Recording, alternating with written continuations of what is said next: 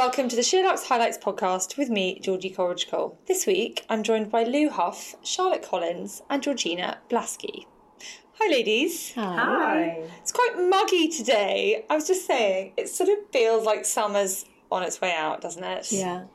I feel like I'm going to regret saying this in December when it's cold and miserable, but summer started so early here. I feel like we've had such a lovely long period of heat since June, and so I'm just ready for winter clothes now. It actually didn't. It's funny. I think the sort of British optimist in us all forgets actually that summer started really quite late. It was really shit for retailers. No one was buying any summer clothes. Yes, we got to June and it was really nice, but until then, we didn't have a Yeah. great And spring. it, it was the worst winter. Yeah, the worst. I was going to say the worst winter, but it was really spring. It was I remember it snowing in like April. Yeah. right? exactly. But For, it was for ages well. It was like a week long. of snow. But it then was really hot. Yeah, my Yeah. birthday's May, and I remember around my birthday planning what I was going to wear and going out thinking, I am too cold. I Yeah. need to put on some tights or something. Was it still cold in yeah, it was Yeah. re- it was Right, rubbish, Asia, and yeah. retail was not in a good place. Yeah.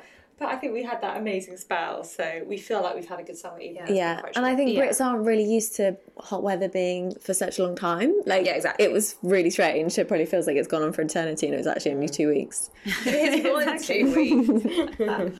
Well, if you've had enough of the barbecues and the rosé and warm weather and you'd rather be tucked up inside watching TV, what advice can anyone share? What have people been watching this week? Well, I'm about to talk about a book and a movie, neither of which I have seen, but Okay. I just ordered the book Crazy Rich Asians because this is the movie that's just come out you? that everybody is talking about. It started as a book. My understanding is it's like a Gossip Girl Yeah. set in Singapore. But so I've just bought the book. It's five pounds on Amazon Prime right now. Go and get it. Just This is the book. The book. They said the glamour and the opulence is just so fabulous. And as I say, the movie is not only being lauded as a great watch, but the fact that it's featuring an all Asian cast and is the first Hollywood blockbuster ever to do so, it's also garnering a lot of Wow, attention. And it's already like broken a load of records and stuff as well. So, And is it all fiction? yeah, yeah, yeah. I read in the New York Times a really interesting piece about it saying that in order to get a movie made in Hollywood, you have to have previous examples of similar movies that you use as a benchmark. And this one really struggled to get funding because it's the first Hollywood movie ever to be cast with all Asians. God, my book list is getting longer by the day. I've got about six books queuing up on my Kindle right now. We had that amazing show with the women from the Wordery who came in with about a dozen of their bestsellers, and I was literally I've written them all down. I've ordered about six of them. So she recommended The Secret Barrister, I've also been reading that. It's not as good as Is This Going to Hurt? and I'm reading Is This Going Yeah. to Oh, Hurt? so this is is that what Are you? This Oh, is going to good. hurt. Sorry, this, is, going, to hurt. And it's for people listening that don't know of it. It's the Secret Diaries of a Junior Doctor, and he's very funny, isn't he? I was reading it in bed last night. I kept sort of chuckling. It's not like laugh out loud hilarious, but I was reading how many instruments he's removed from rectums. Yeah. his Oh. four months of Yeah. 15 or something. He's like, people come in with these really convoluted excuses. That must be hilarious. Like, they're all yeah. absolute bullshit. Yeah, he was yeah. like, one guy came in with a remote control up his arse, and it was when they found the remote control wrapped in a condom that they realised, you know. Oh, and, and what had he said his excuse was? He sat on it or something. Yeah, but well, he accidentally sat on it. And he sounded Slipped up my ass. so I was um, interviewing a GP last week, and I was saying, "Oh, have you heard of this book?" And we were talking about it. She goes, "Yeah, I was at medical school with him, No with way. Adam, and he was very, very funny and a good doctor." She did say, but I said, "Obviously, this is all true." She's like, "Yep, every word." And there's one thing in the book, a kind of teaching mantra. See one, do one, teach one. So, any procedure that can happen with the NHS doctors, they get to see one person do it, then they've got to do one themselves, and by that point, they are assumed to be qualified enough to be able to teach one. And she said that that is true. Wow. Scary, really Very scary.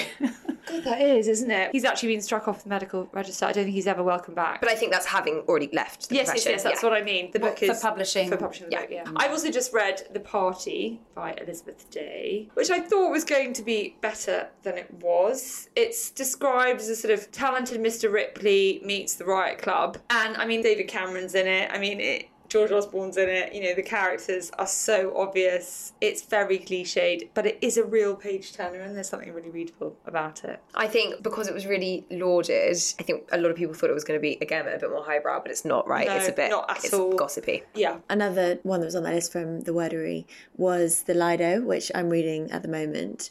But I have to say, I'm not enjoying it. Yeah, someone that said that to me at the weekend as well. It's just quite slow. I was saying, Charlotte, there's kind of three or four pages per chapter, which for me, like when you're not on holiday and you're sort of dipping in and out, it means I'm just not getting too stuck into it. And it's a lovely storyline, but I'm just waiting for something to really happen. And it's nice because it's based where I live, so I know where all the places are they're talking about and I can really imagine it, but it's not got me hooked. It is just a lovely story, isn't it? Yeah, for me, it was sold as the next Eleanor Oliphant, which I was completely obsessed with, and I haven't cried once yet, and I was straight away. Damn Wait, it. did you? You cried early on in Oliphant. Yeah, I just, oh, I really felt something Yeah. at every chapter, and I just mm. haven't felt that so far. The other book that the wordery lady mentioned, we'll talk about that in a minute, you can just watch it on the show, that I have also downloaded onto my Kindle is Snap, which is about four children whose mother disappears and the 11 year old son, the eldest of the children, brings them up. And I thought that one sounded amazing but really sad. She Have said you it started was amazing. No, I think it's a thriller though. Yeah, but I just thought it sounded sad. I guess it's the original premise that the mother's gone that's sad, but then after that, maybe it's more I think- yeah. Lord of the Flies. Yeah, style. perhaps. And I just think- get yeah. catapulted Yeah. into adulthood. The other book that's supposed to be amazing is Shoe Dog by Phil Knight, a memoir by the creators of Nike. I can't wait to read that with a quote from Bill Gates and Warren Buffett on the cover. What more do you need? Good lineup. Can I just say one more? So uh, it really stressed me out at the beginning of summer when I realised that there are so many classics that I haven't read, and I'm quite good at keeping up with kind of the trend books, but I feel really bad about a lot of the older ones that I haven't read. So I went back after Daisy Buchanan did her life in books for us and started reading Tender is the Night by F. Scott Fitzgerald because I love The Great Gatsby.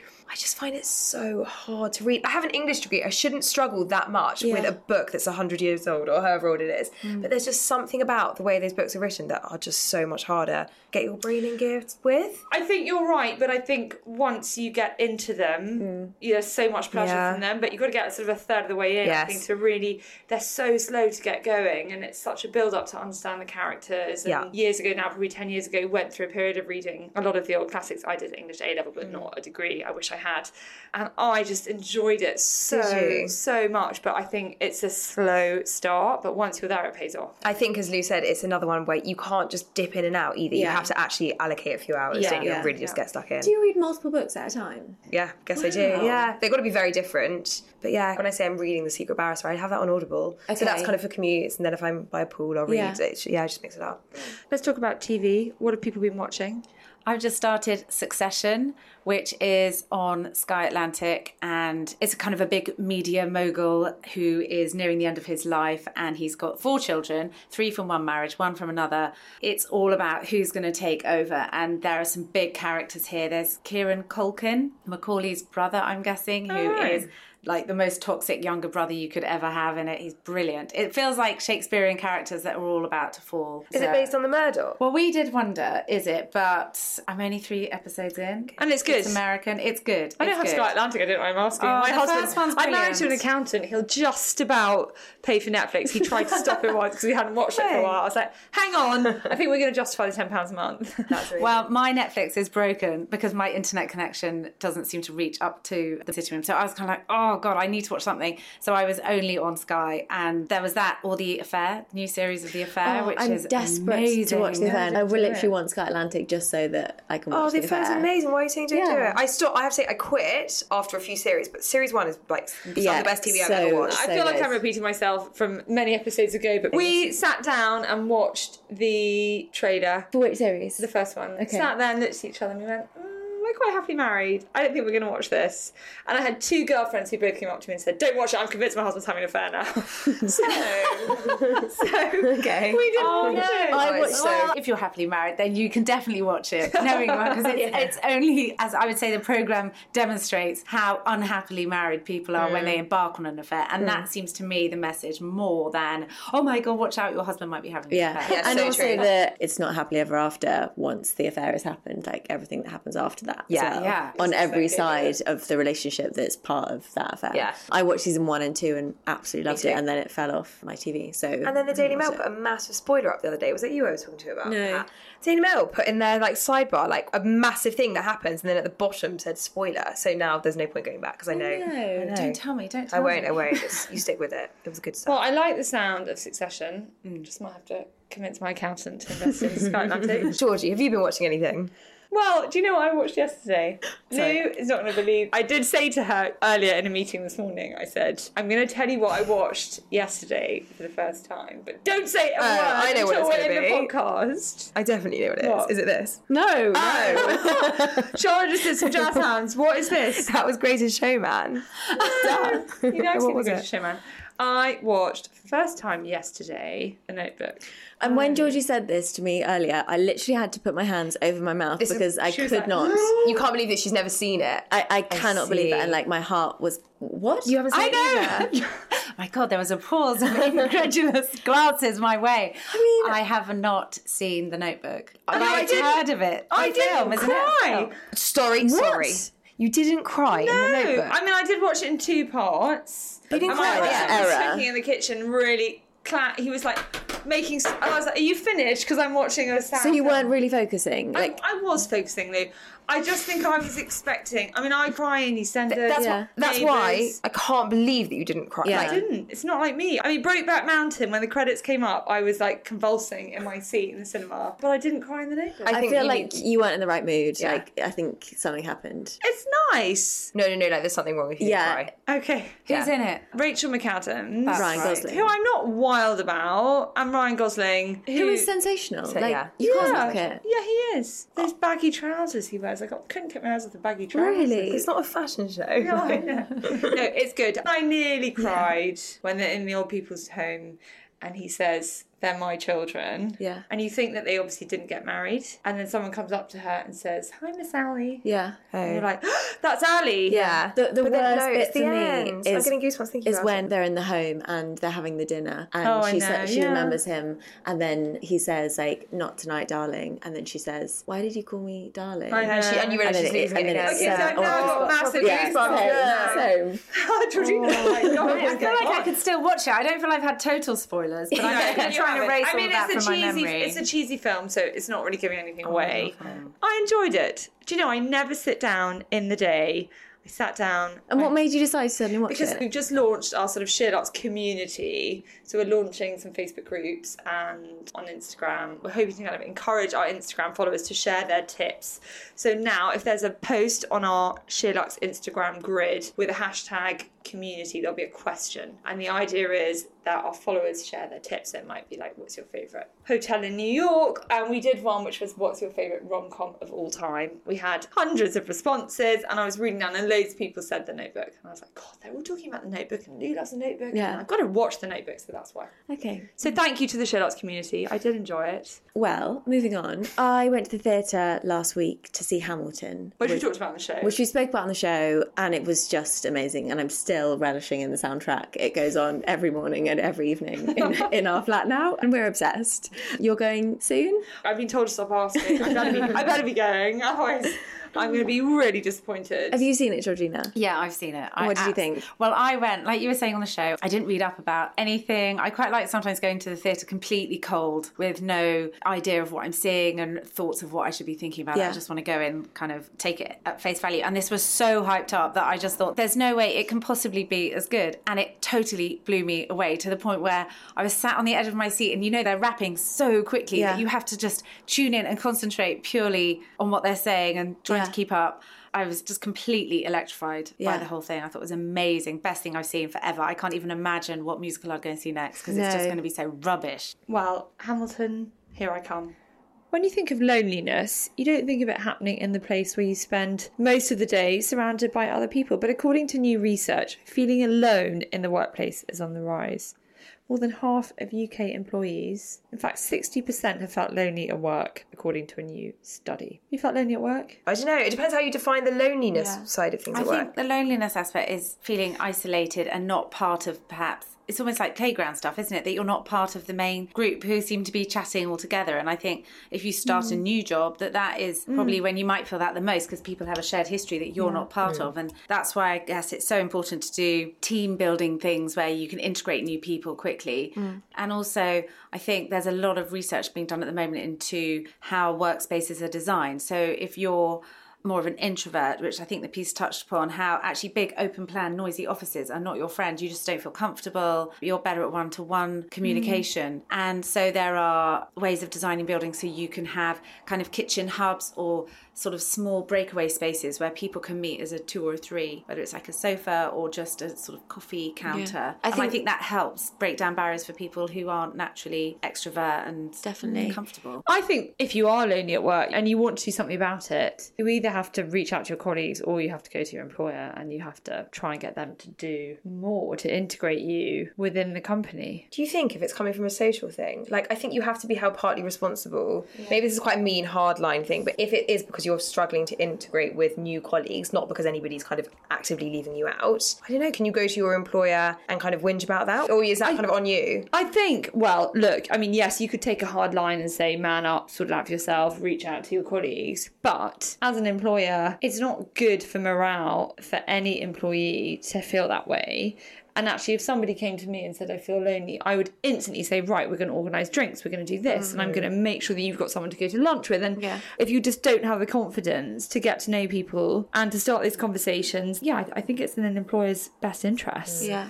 to sort of help them get over that. And I think, as you said, Georgina, some offices can have quite heavy clicks. And I think if you don't feel like you can get into that, then it's hard to try and put yourself out there and, and get into that situation. Mm, and I also think as an employer, you have to really keep an eye on that. Or as a manager, you have to keep an eye on that, not mm. necessarily as an employer. But it's good to move people around as well, I think. Otherwise, you do get these pockets and people kind of feeling like they're on the periphery. I tried, and actually, it never really came into place. But actually, You can talk about the lunch thing. Yeah, I am. That never happened. It never no one did it. No one did it. What was it? So I wanted to have a thing where was it once a week? I can't remember. What Once a week, once a month, that you had to go and have lunch with somebody. Cute. That you do. Thanks. That's a nice reaction. You go and have lunch with somebody in the business that you don't normally. Oh my god, I Well, I love think that but people were put into groups, so it was like f- groups of four, and it was suggested that those were the people that you had to have your lunchtime with. It could be two, three, four, but the idea was, I mean, it could literally be walking to Sainsbury's, walking to Pret, you know, going for a 10 minute walk around the block. Let's say, let's sit in the kitchen together and have a lunch. But I just thought it would be a really good way to get people to talk to different people in their business. But I didn't get massive. I think that's a really cute idea. enthusiasm. Hmm, I think so. You should do that again. Yeah. I remember saying we need to start a national campaign. We need to write a story on it and put it in our email and encourage other people to do it because I actually think there's so much that can be gained out of that just in terms of friendships, in terms of your job, knowing what other people do, understanding what they do. I mm. think so much could come out of it. But we are also quite good at doing Yeah, and it Doing is also it, it's such a horrible feeling to feel like you're on the outside Mm. and you just don't know how to try and get in and how to reach out to people, and you feel like whatever you say is not the right thing or people are judging you, and I think that's a really horrible feeling to have. We talked earlier in our when we were talking about books about Eleanor Oliphant, Yeah. and I really felt for her when she talked about being at work. Yeah. but she was so isolated from everybody, but she kind of wanted to be as well, and she thought all their sitting around chit chatting was kind of nonsense, and the idea that people sort of shared mugs, Yeah. and all of that stuff. And I thought it's just really interesting because I've never thought of it like that, and I always like to kind of be right in, you know, having a good old natter in the kitchen with whoever's around. And I thought, I guess if you're isolating yourself deliberately, there are some people who just don't want to be part of that bigger mix. No, they don't people want aren't it. very social. It's not what they want. Or they just don't like their colleagues. yeah. but that's different from loneliness. yeah, exactly. Anyway, if you're one of those people feeling lonely at work, go and talk to your manager or just be brave and send an email to someone and say, let's go and get lunch. Let's talk about afternoon tea because Last week was afternoon tea week, and we rounded up nine of the best afternoon teas in London to try, from Disney themed menus to Instagram worthy creations. Well, how do people feel about afternoon tea? I love a bit of tea and cake, but I find my meal times very difficult to try to organise around it. Like, do you have lunch and do you have dinner? Because I never know which way, like, how much you divulge in each. I know. I think you've just got to get your booking time right because I do not like skipping my supper. My husband's family, lovely as they are, they love a sort of four o'clock lunch. I literally can't cope with that. So I'm like, when do I eat in the evening? I'm not going to be hungry enough. Yeah. When do I eat my lunch? I can't get up, have breakfast, and not eat again until four o'clock. And if I eat at four and I finish at six, I'm like, what do I do for the rest of the evening? and I feel the same with afternoon tea. But you can, a lot of these places, book afternoon tea at sort of six o'clock, stay for a good few hours. So it sort of it's becomes dinner. Your, your dinner. Yeah, uh, that's we did a really sweet. good one with the kids. It was a Sherlock Holmes themed afternoon tea. So all the cakes, it's like Dr. Watson's moustache on a cupcake and things like that. Anyway, they do book themed afternoon teas, which was really fun to go with the kids. So your table is beautifully laid, and I would book that for a kind of five o'clock thing. So Yeah. that it's kids' tea done. But I agree. I don't know then later what the What you adults do. do. My but- children would love it, but I'm not sure it's something that I would say to girlfriends. Oh, let's go out for tea. Yeah, like everybody here knows I'm the last person to like count calories, but as far as I'm concerned, it's just a waste of a whole load of sugar that I don't need to eat. You know, it's like it's lovely. I'm, re- I'm sure it's really nice if you've got kids or for like a special occasion, but I just don't need to go and eat like a whole stand of cakes in the middle of an afternoon. I'd say we did my granny's 90th. She's not alive anymore, but she was just the best, like everyone's grannies. But we all went, our whole family, to the Ritz for afternoon tea. And they just spoilt her so much. And we had amazing photos in this special room and books they gave her. And oh, she was just in her element. She had all her children, all her grandchildren there. And then we took her the London Eye. And it was such a special day. I think for something like that. Mm. is Yeah, it's really nice. Yeah, and it's more relaxed than sitting in a restaurant at lunch or dinner because when it's afternoon tea, you're on sofas, and then if you have got multi generations, you can Yeah. people can get down when they need to, and it's more relaxed. I did like the sound of Mary Poppins afternoon tea at the sound lovely. Aqua Shard. My children have just got into Mary Poppins. In fact, When's we wa- that come out? Is that next year? No, December. No, it's later this year. I know. Can't Oh, I saw like a small fraction of the trailer Yes. and just the music. That's all really there got is. me. It's a teaser. I know. So well, exciting. we watched it on Friday night. My husband, who'd never seen it before, Stop and- it. No, he'd oh. never seen Mary. Oh, his mum's yeah. Austrian, Weekend so there's first in weird things in his life. Like, I'll missed. start singing a song like Humpty Dumpty, not quite, and he's like, "What's that?" And I was freaking Humpty Dumpty. Where have you been? And then he reminds me that his mum's Austrian and that he Okay. used to wear lederhosen as well. So I'm like, okay, I'll let you off. But he was loving a bit of Mary Poppins. I have to oh, say. Mary so Poppins that is one sounds epic. fun. Yeah, it's so I haven't watched that in a while. I also like the sound of truffle afternoon tea Me at the too. Harry. The Harry's a really great little hotel in Belgravia, which I really recommend. They've got a nice terrace in the summer as well. But I am a sucker for anything truffle, so I thought that sounded really fun. And actually, you can't beat sketch, can you? Mm. On the subject of events, do you ever go to fitness events, Georgina? I'm looking at you. I know that you mm. work out on a regular basis. No, it's unlikely that I'd give up a whole day or afternoon for that. Well, I was quite tempted by Sweaty Betty Live. And yeah, this is coming from someone that's never been to a sporting event. It is their event. They've been running it, I think, for a few years now. And this year it's taking place at the Old Truman Brewery in East London. And it's a day on the 8th of September, jam packed with wellness experts, fitness fanatics, and some of the capital's coolest classes. And I think this is where it kind of piqued my attention because they've got Barry's Bootcamp, Third Space Cycle, Frame, One Rebel, and loads of others. And I always wonder what those classes are like, but I thought it was a really good way to go and try them out. So can you just go and you pay for your ticket and then everything is on hand? You can check into any classes. and- Yeah, so tickets range from thirty-five to sixty pounds, mm-hmm. and it sells out every year. But yeah, you book your ticket, and then I think you book into certain classes. They also have talks and workshops, and twenty percent off if you shop the collection, and lots of beauty brands there with complimentary treatments and things. I thought it sounded good. Yeah, I think that is probably such a good way to try out all the different classes and see kind of what floats your boat. It's also got a really good lineup, hasn't it? Yes, people like Madeleine Shaw, Amelia Freer, love her. Shona Vertue, she's amazing. Amazing. She was at our wellness day, Alice Liveing, the Hemsleys. I mean, amazing. I think if you're into fitness, really nice day out. Yeah, I think that's also when everyone's like, right, summer's over, I'm getting back into it. Got to deal with all that rosy I've been drinking. know, literally. September, bring it on. Long gone are the days people turned to surgery to change their face. Now, millennials are turning to their favourite Snapchat filters to achieve cosmetic perfection. Charlotte, I'm going to come to you. Are you a Snapchatter? I don't use Snapchat, but I do use the filters. I remember when they first launched being like, oh my god, how lame. Like, who would ever do that? Why on earth would you put a little dog's ears on Oh, why? face? But I do, Why do I literally So- compare it? so I didn't it's get it, about but- the most annoying thing. But now, the amount of people I. yeah, yeah, yeah. Right, okay. okay. Oh, Why? Because the amount of people who are like legitimate people who do it now, I feel like it's way more mainstream. So where in the past I would have been like, God, what are my lame friends doing? Now I'll have like Rachel Zoe doing it or like Giovanna Battaglia, like genuine people are actually doing it. And it just makes me look so much better. Like I really wish I could go filter free on Instagram, you also but I can't. don't look like you. You Yeah. look like you've got Yeah. a filter on your face. I mean, there are people whose name I will not mention on the podcast who are people in the public eye and they never put pictures of themselves without a filter on Yeah. onto their Instagram. You're like, do you actually think that people think that's you? Yeah.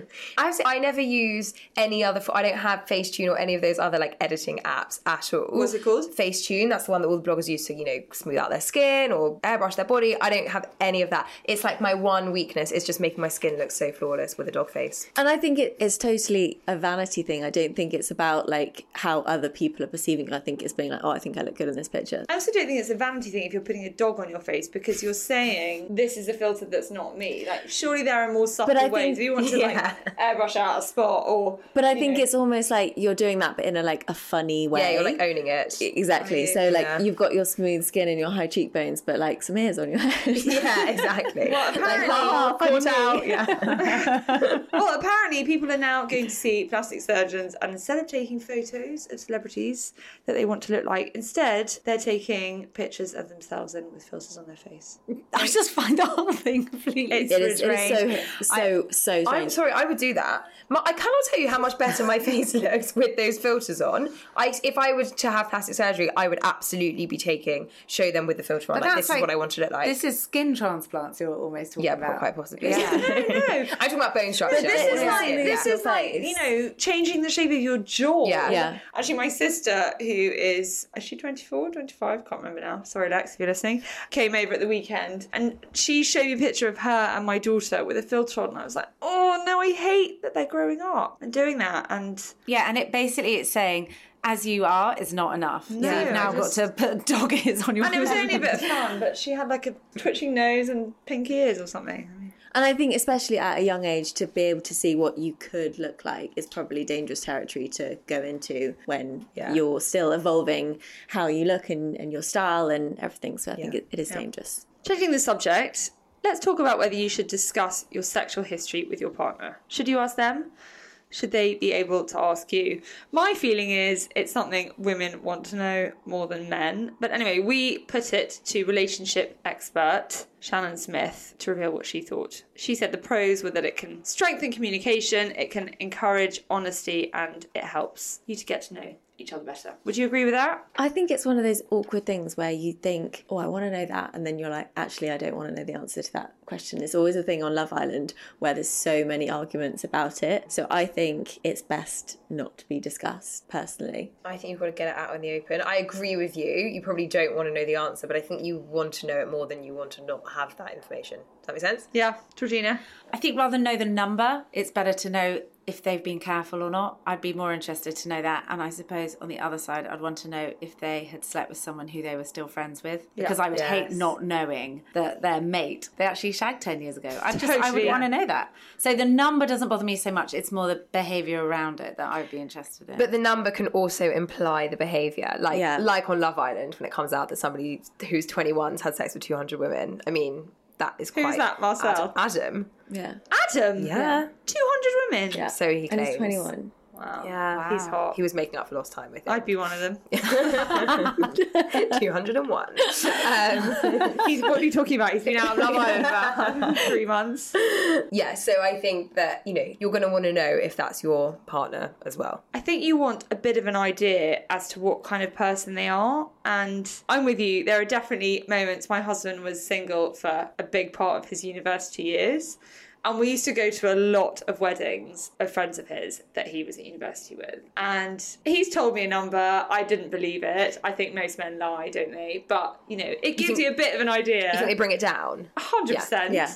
But I definitely would go to a wedding and I'd just say, just so I know, or a party or a dinner party, how many women in that room have you slept with? I just quite like to know if I'm sitting on a table next to someone that you've got history with. I Oh, just, I think that would be such horrible information to then hold because great if the answer's none of them. If it's like, okay, like her and her and her, you'd be like, oh my God, get me out of this party now. Like, you would have such a different relationship with that woman to if you didn't know that information. yeah, but I want to know that. Yeah, and I'm okay I with don't not want to having that sitting relationship with that person. I don't want to be sitting there thinking, oh my god, she's such a great girl. You know, let's just chew the fat, and her sitting there going, actually, I banged her husband. Uh, yeah. yeah. And And you've got to keep your happy- guard up about it. And you'd be happy for to be the other way around as well. the other way around being. So he would know in that situation. yeah. I'm with you. I think you're a very good person who, if you can genuinely say you don't need to know that information. It would wind me up too much or I wouldn't be able to get it out of my head. So I'd rather not know something than get caught up about something that I can't change and has got no impact on our relationship going forward. That's a very rational approach. Yeah. I'm just not a very mm. rational no, person. me neither. well, Lou, if only we could all be a bit more like you. There'd be a lot less arguments in the world, I imagine. Let's talk about fashion. Let's talk about sequins. Who doesn't love a sequin? Trini loves a sequin. And sequins might be synonymous with the festive season, but a crop of summer ready updates are making us rethink the sequin in warmer weather. How does everyone feel about a summer sequin? I feel like, Georgie, I've never seen you more excited about an edit than our summer sequins edit that ran on site last week. There was just so many great sequin pieces. I don't own any of them, I hasten to add. But yeah, I love a bit of a tan and a sequin. I think there's definitely something about a sequin and a tan, you're right, that makes you feel very jolly. And I think very like snazzy and it's got a sort of girls aloud, look at me. It's very fun, isn't it? Yeah, it is fun. I can kind of see the outfit. Like I can see like a sequin mini skirt with like a white tee and like really brown legs. Like I, I, I, yeah, I like cool, right? that. Know. I don't know where to find it, but anyway, I can kind of see that, and that really works. But you've got to just be careful not to veer too much into festival territory. There's Yeah. a lot of kind of you know glamping style. There is a sequin jumpsuit that I saw someone wearing at Wilderness, which I've seriously got my eye on. Silver sequin jumpsuit. Slash earmarked for my hen. slash Charlotte's Head. I also bought Coco green sequin skirt in H and M, which is so cute. And as I walked out, having bought it, I saw some little girl walk past me in the very same skirt. I mean, to say she's excited is Oh, an bless. understatement. So there you go: white t-shirt, green sequin skirt. Do it's it. very cute. Uh, Georgina, are you into sequins? with a tan, like a sequin cami or something, maybe. But I think you've just got to be really careful, like a lovely muted blush kind of colour, or even white sequins can look. quite Love nice. white sequins. But I would never go gold. Probably more of a silver. I like a gold Yeah. sequin. Well, so you don't have to do the whole like head to toe glitzy thing. If you look at a brand like Needle and Thread, who love a bit of sequin, they're a really good place to go for a touch of the trend. And also your mm. Olivia Rubin skirt. Oh yeah, that is fabulous. Yeah. they're quite well. They're not matte, but they're not like shimmy shimmy in your face. No, and it- it's always like the tones of it. It's not that brighter sequin. Yeah, So it kind of has that sort of Yeah, shimmer right, I to forgot it. about but- that. That really does work, doesn't it? From summer sequins to anklets. Who'd have thought we'd be sitting here talking about anklets? Because forget bracelets, anklets are this season's influencer accessory of choice. From delicate gold chains to shell adorned designs. Do we have any fans of an anklet in the room? Charlotte, I'm looking at you. Yeah, I'm sometimes a really big fan of an anklet, not all the time. I think it looks really cool with like a backless loafer and Yeah. also like the shell trend mm. that's been around a lot. I bought my shell necklace and it has been doubling up as an anklet because sometimes a shell choker looks a bit surfer dude. So it's quite a good way to reference it without No. going billabongy. Yeah, I agree. I think the shells look really cool, and I and again love it with a backless loafer.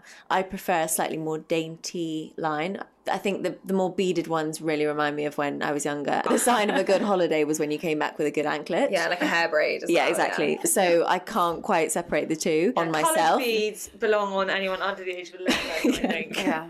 I'm sure some people can rock it, but it's not it's not for me with my style. So I prefer the more dainty style. But you've got to be careful. I've seemed to have broken quite a few whenever I'm moving my ankles and mm. just snap off. Georgina, you fan of an anklet? Uh, for my daughter, yes. For me, no. I've had a pair of shoes this summer that are kind of got lots of ankle straps going on anyway, so there's no room for anklets on me. And I just think if your kids are wearing them, then you're just not going to be able to go there. I you, I watched The Devil Wears Prada yesterday. Oh, so did And did you? Yeah. Did you notice? Well, I don't know if you noticed this as well, but when she wakes up in Paris with the guy with the blonde curly hair, they like do a pan of her body, and she's wearing a toe ring. And I was like, wow, this movie's old. Oh, I love a toe ring. Do I really love a second toe toe ring. That is fascinating. Yeah, I always used to get on a Honda. Would you still wear one? Mm-hmm. Old school. I'm not for a toe I must say. And I'm not really for shells around my ankle either. I'm liking the shell jewellery trend.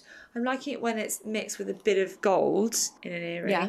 or a bracelet. But I think, yeah, on an ankle, if you're going to wear an anklet, to me, it's got to be really, really dainty. And you've got to have really brown feet. Yeah. Let's Yeah. Yeah, it's not a good look with pasty skin. Let's talk about something a bit more long lasting because one of the most frequent questions we're asked at SheerLuxe is which designer bags make the best investments?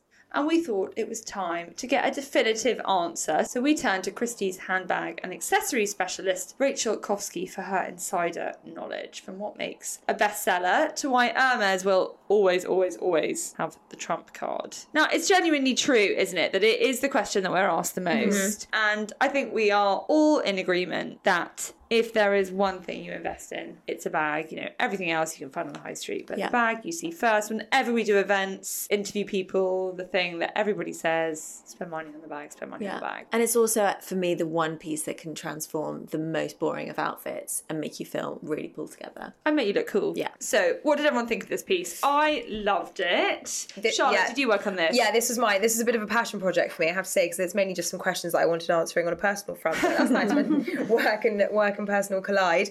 Yeah, I really loved the history of some of the bags that she talked about. We asked about the first really iconic bag, what's now known as the Kelly. It had a different name. It was called the Sac Sac à à Dépêche. Dépêche. And she talked obviously a lot about the Birkin. But there's also some good tips in here. We asked if you wanted to spend under a thousand pounds on a classic bag, what to go for. She gave some great designer names. I think Chloe's the key one there personally. I think they do some amazing pieces under that kind of elusive thousand pound mark. Um, But I remember when I started SheerLuxe and a bag was like £600. yeah, like a mulberry. Yeah. And then they started to creep up and then they came down again. And now it's just.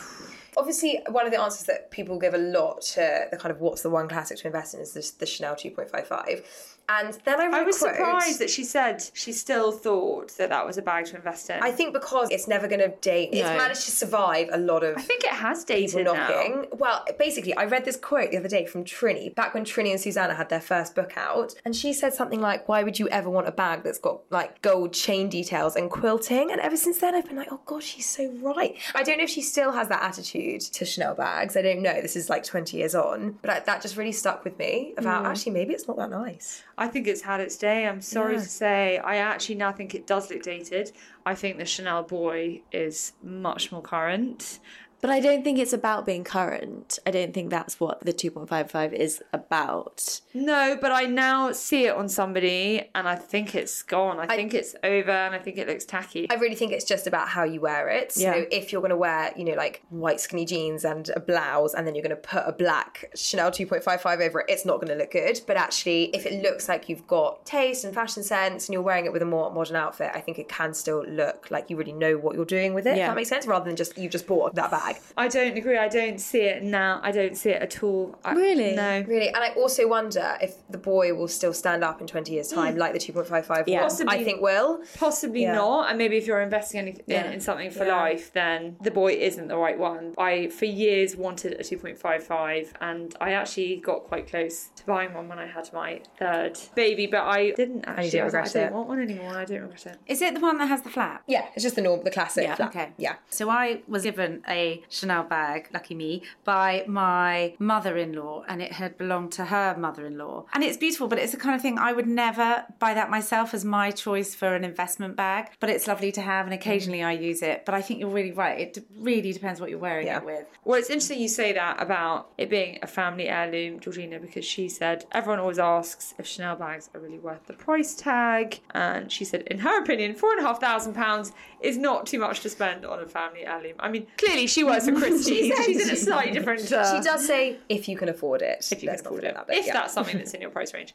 I did like the point that she said the backpack is the most overhyped bag ever. Unless you're camping, it's all function and no form. I mean, I could not agree more. Like, I can't. that Chanel one? I love that. I think Dude, it's so. but would you still use that now? I thought it was so cool for like the one month that it was everywhere. Yeah, I would not wear it as a backpack. Yeah, I like yeah. it like it's almost like a little bucket bag. Yeah. I think they're really cute. But I would never spend. I mean, unless money was really no object, I would never buy anything that trend led. no, yeah, I agree. Well, yeah, personally, I just I'm with her. I think backpacks are a complete waste of time. She did touch on bags such as the Fendi baguette. God, I'm sure. Well, I certainly remember. Yeah.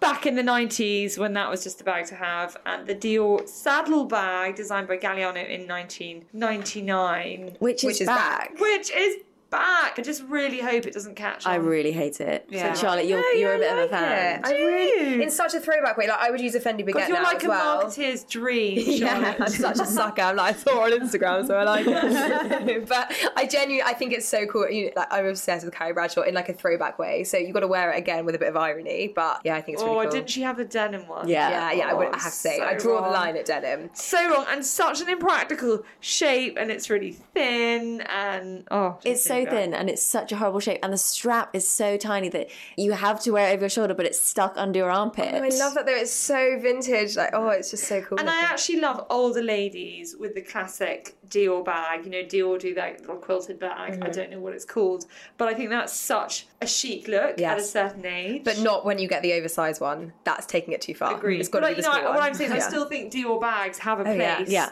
But I just think you know the saddle bag should just be left in the archives, and Yeah. that's where it belongs. Well, I think that the one biggest takeaway from this was that the Hermes Kelly and Birkin are the two key bags. If you have the money, that are kind of the ultimate investment pieces and really the ultimate classics, aren't they? Yeah, she said that the most she has seen an Hermes bag go for was three hundred and eighty-three thousand. oh my Wow. god! It had diamonds on it.